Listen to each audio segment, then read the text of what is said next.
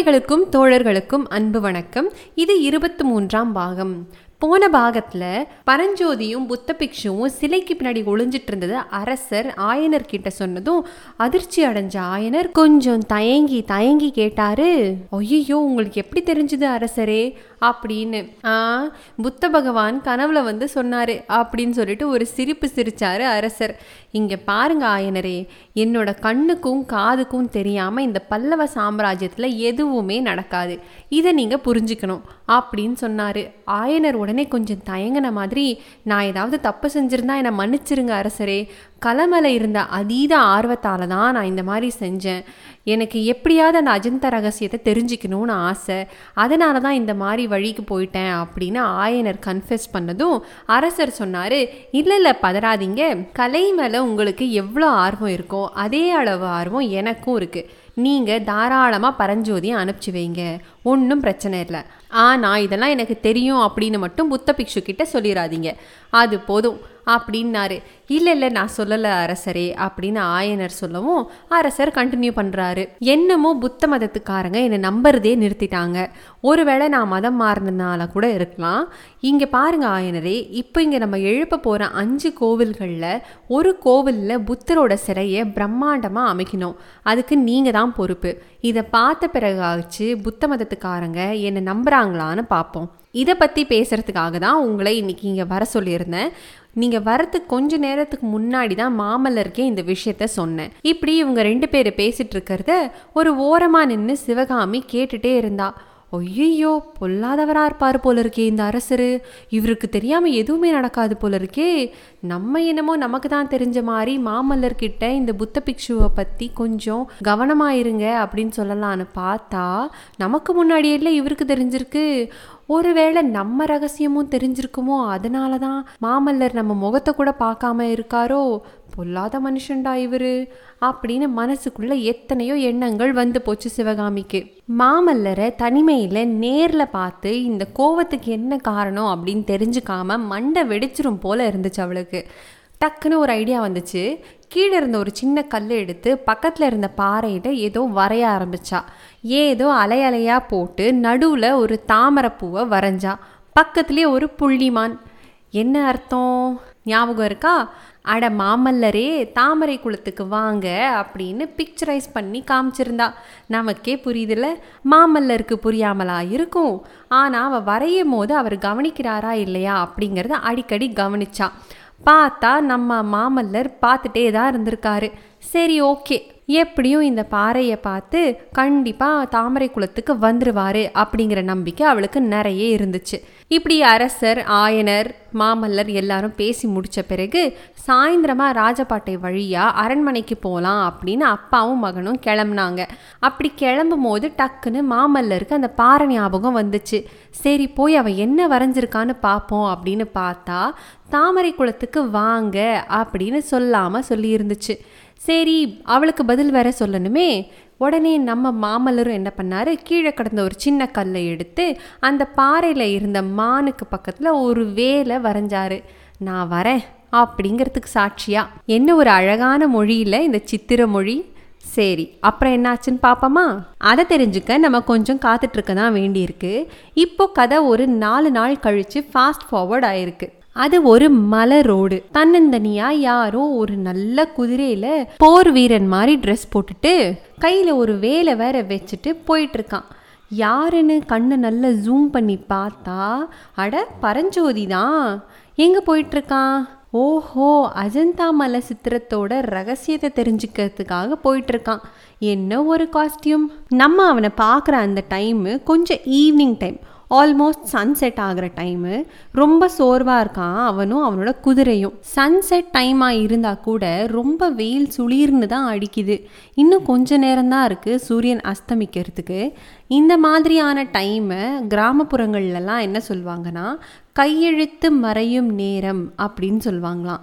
ஏன்னா இருட்டினதுக்கு அப்புறமா எழுத முடியாது இல்லையா அதனால் இந்த சன்செட்டுக்கு க்ளோஸாக இருக்கிற இந்த டைமை கையெழுத்து மறையும் நேரம் அப்படின்னு சொல்லுவாங்க. கல்கியும் இந்த வார்த்தையை இந்த பகுதியில் யூஸ் பண்ணியிருப்பார் ரொம்ப அழகாக இருக்குல்ல கேட்குறதுக்கு சரி வாங்க கதைக்கு போவோம்.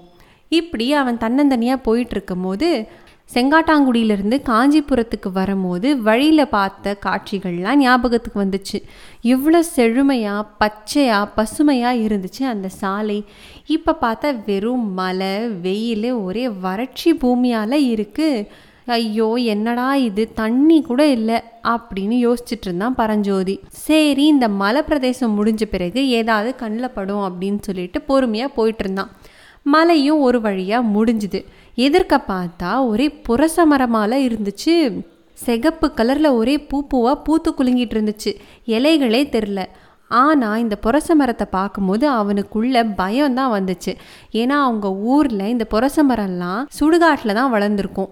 அதை பார்க்கும்போது கொஞ்சம் பயமாகவும் இருக்கும். அதோட கலர் கூட ரெட் கலரை பார்க்கும்போது ஏதோ பேய் பிசாசை பார்க்குற மாதிரியே இருக்கும். இந்த புரச மரத்தை பற்றின ஒரு சின்ன குறிப்பை இந்த இடத்துல பார்த்துருவோம். புரச மரம் அப்படிங்கிறது பலாச மரம் அப்படின்னு நம்ம தமிழகத்தில் கூப்பிடுவோம். இப்போது சென்னையில் புரசைவாக்கம் அப்படின்னு ஒரு ஏரியா இருக்குல்ல அந்த ஏரியாவில் நிறைய புரச மரங்கள் இருந்ததாகவும் அதிலிருந்து தான் அந்த இடத்துக்கு புரசைவாக்கம் அப்படின்னு பேர் வந்துச்சு அப்படிங்கிறதாகவும் புராணங்கள் சொல்லுது. கொஞ்சம் நம்புற மாதிரி தான் இருக்குது. இந்த புரச மரங்களில் என்ன செய்யலாம் அப்படின்னு பார்த்தா இப்போ இருக்கிற ஆர்கானிக் காட்டன் சாரீஸ்லாம் இந்த மரத்துலேருந்து தான் செய்கிறாங்க அப்படின்னு நம்மளுக்கு தெரியுது.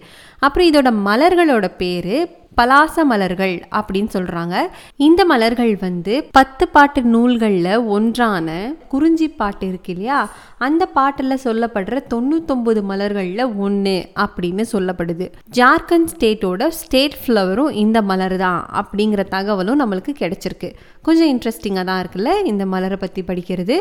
சரி ஓகே வாங்க. கதைக்கு போவோம். புரச மரங்களை பார்த்த பரஞ்சோதிக்கு பேய் பிசாசு ஞாபகம் வந்துச்சு. சுத்த வீரனாக இருந்தாலும் அவனுக்கும் ஏதாவது ஒரு சின்ன பயம் இருக்கும் இல்லையா? அப்படி ஒரு பயம்தான் இந்த பேய் பிசாசு பயம். பரஞ்சோதியால் அதுலேருந்து மட்டும் வெளியே வரவே முடியறதில்ல. அந்த புரச மரங்களை பார்த்த பரஞ்சோதிக்கு பேய் பிசாஸ் ஞாபகம் வரவும் பின்னாடி ஏதோ குதிரை சத்தம் கேட்குற மாதிரியே ஒரு பீதி இருந்துச்சு. சரின்னு அவனோட குதிரையை மெல்லமாக ஸ்டாப் பண்ணிட்டு பார்த்தா குதிரை சத்தம் கேட்கல திரும்ப நடக்க ஆரம்பிச்சா திரும்ப குதிரை சத்தம் கேட்குது இதனடா வம்பா போச்சுன்னு பின்னாடி திரும்பி பார்த்தா ஒருத்தரையும் காணும். சரி மலை பாதை கொஞ்சம் வளைவு நெளிவாக இருக்கவும் பின்னாடி கொஞ்சம் தூரத்துலேருந்து வந்தால் கூட தெரியாது இல்லையா மலை பாதை முடியட்டும் பின்னாடி வர குதிரைக்கு இருக்குது அப்படின்னு சொல்லிட்டு மெல்ல மலை பாதையை கடந்தான். இப்போவும் குதிரை சத்தம் கேட்டுச்சு. அவன் ஸ்டாப் பண்ணதும் அதுவும் ஸ்டாப் ஆயிடுச்சு. இன்னைக்கு ரெண்டில் ஒன்று பார்த்துடுறோம் அப்படின்னு சொல்லிட்டு பரஞ்சோதி என்ன பண்ணா குதிரையை திருப்பி அந்த சத்தம் கேட்ட டைரக்ஷனில் போனான் பார்த்தா நிஜமாலே அங்கே ஒருத்தன் குதிரை மேலே வந்துட்டு இருந்தான். இவனிக்கவும் அவனும் நின்றுட்டு இருந்திருக்கான். இப்போ பரஞ்சோதிக்கு இருந்த பயமெல்லாம் கோபமாக மாறிடுச்சு. யோ என்னையா நான் நின்னா நீயும் நிற்கிறேன் நான் போனால் நீயும் போகிற என்ன பயமுறுத்த பார்க்குறியா அப்படிங்கிற மாதிரி கையில் எப்படியும் வேல் இருக்குல்ல அதை வச்சு ஒரே சொருகு சொருகிடுவோம் அப்படின்னு ஜம்ப் பண்ணி அந்த ஆள் மேலே பாஞ்சான். பார்த்தா அவன் ஏதோ வீரன் மாதிரி தெரிஞ்சுது. பல்லவ நாட்டோட வீரன் போல இருக்கு. பரஞ்சோதி அவன் மேல பாஞ்சதை பார்த்ததும் அந்த வீரன் உடனே பயந்து போய் ஐயோ பேய் என்னை கொல்ல வருது? பிசாசு என்னை கொல்ல வருது? அப்படின்னு அலர்னதை கேட்டுட்டு பாரஞ்சோதிக்கு அவனோட வேலுக்கு வேலையே இல்லாமல் போயிடுச்சுன்னு தெரிய வந்துச்சு. அவனை பார்த்து சிரிப்பு தான் வந்துச்சு. நல்ல வேலை நான் ஒருத்தன் தான் பேய்க்கு பயப்படுவேன்னு நினச்சேன். எனக்கும் ஒரு கம்பெனி இருக்குது அப்படின்னு நினச்சிக்கிட்டான். அவனை பார்த்து கலகலன்னு சிரிச்சிட்டு இன்னும் கொஞ்ச நேரம் அவன் கூட விளையாடுவோம் அப்படின்னு சொல்லிட்டு ஆமாம் ஆமாம் நான் பேய் தான் அப்படின்னு சொல்லி அவனை பயமுறுத்துறத கண்டினியூ பண்ணான். ஒரு பாயிண்டில் அந்த வீரன் தெளிஞ்சிட்டான். சரி நீ பேய் இல்லைன்னு எனக்கு தெரியும் மனுஷன் தானே அப்படின்னு சொல்லிட்டு அவன் பரஞ்சோதி மேலே பாஞ்சி அவனை அடிக்க ஆரம்பிச்சிட்டான். பரஞ்சோதி ஒரு செகண்ட் பயந்துட்டான். ஐயையோ யாரா இவன்? அப்படின்னு சொல்லிட்டு நீ பேய் இல்லை மனுஷன் எனக்கு தெரியும். ஆனால் நீ வாதாபியோட ஒற்றன் இல்லை அப்படிங்கிறத ப்ரூவ் பண்ண உன்னை விட்டுடுறேன். அப்படின்னு அவன் இப்போ பரஞ்சோதியை மிரட்ட ஆரம்பிச்சிட்டான். பரஞ்சோதி இவனுக்கெல்லாம் நம்ம எதுக்கு ப்ரூவ் பண்ணோம்? அப்படின்னு நினச்சாலும் என்ன பண்ணுறது மேலே ஏறி உக்காந்துட்டு இருக்கானே. அவன் பிடியிலிருந்து வேற விடுபட முடியலை. சரின்னு அரசர் கொடுத்த லட்சணையை எடுத்து அவன்கிட்ட காமிச்சான். உடனே அவன் ஓ சாரி சாரி நீயும் பல்லவ நாட்டை சேர்ந்தவன் தானா? உன் மூஞ்சை பார்க்கும் போதே எனக்கு தெரிஞ்சுது. ஆனாலும் இந்த டைமில் யாரையுமே நம்பக்கூடாதுங்கிறதுக்காக தான் உன்கிட்ட இதெல்லாம் கேட்டேன் அப்படின்னு சொன்னான். பரஞ்சோதிக்கு பயங்கர கோபம் எந்திரிச்சு நின்று உன்கிட்ட என்ன பேச்சு எனக்கு? நான் கிளம்புறேன் அப்படின்னு சொல்லிட்டு கிளம்புனான். அதுக்கப்புறம் என்னாச்சு? அடுத்த பாகத்தில் பார்ப்போம் நன்றி வணக்கம்.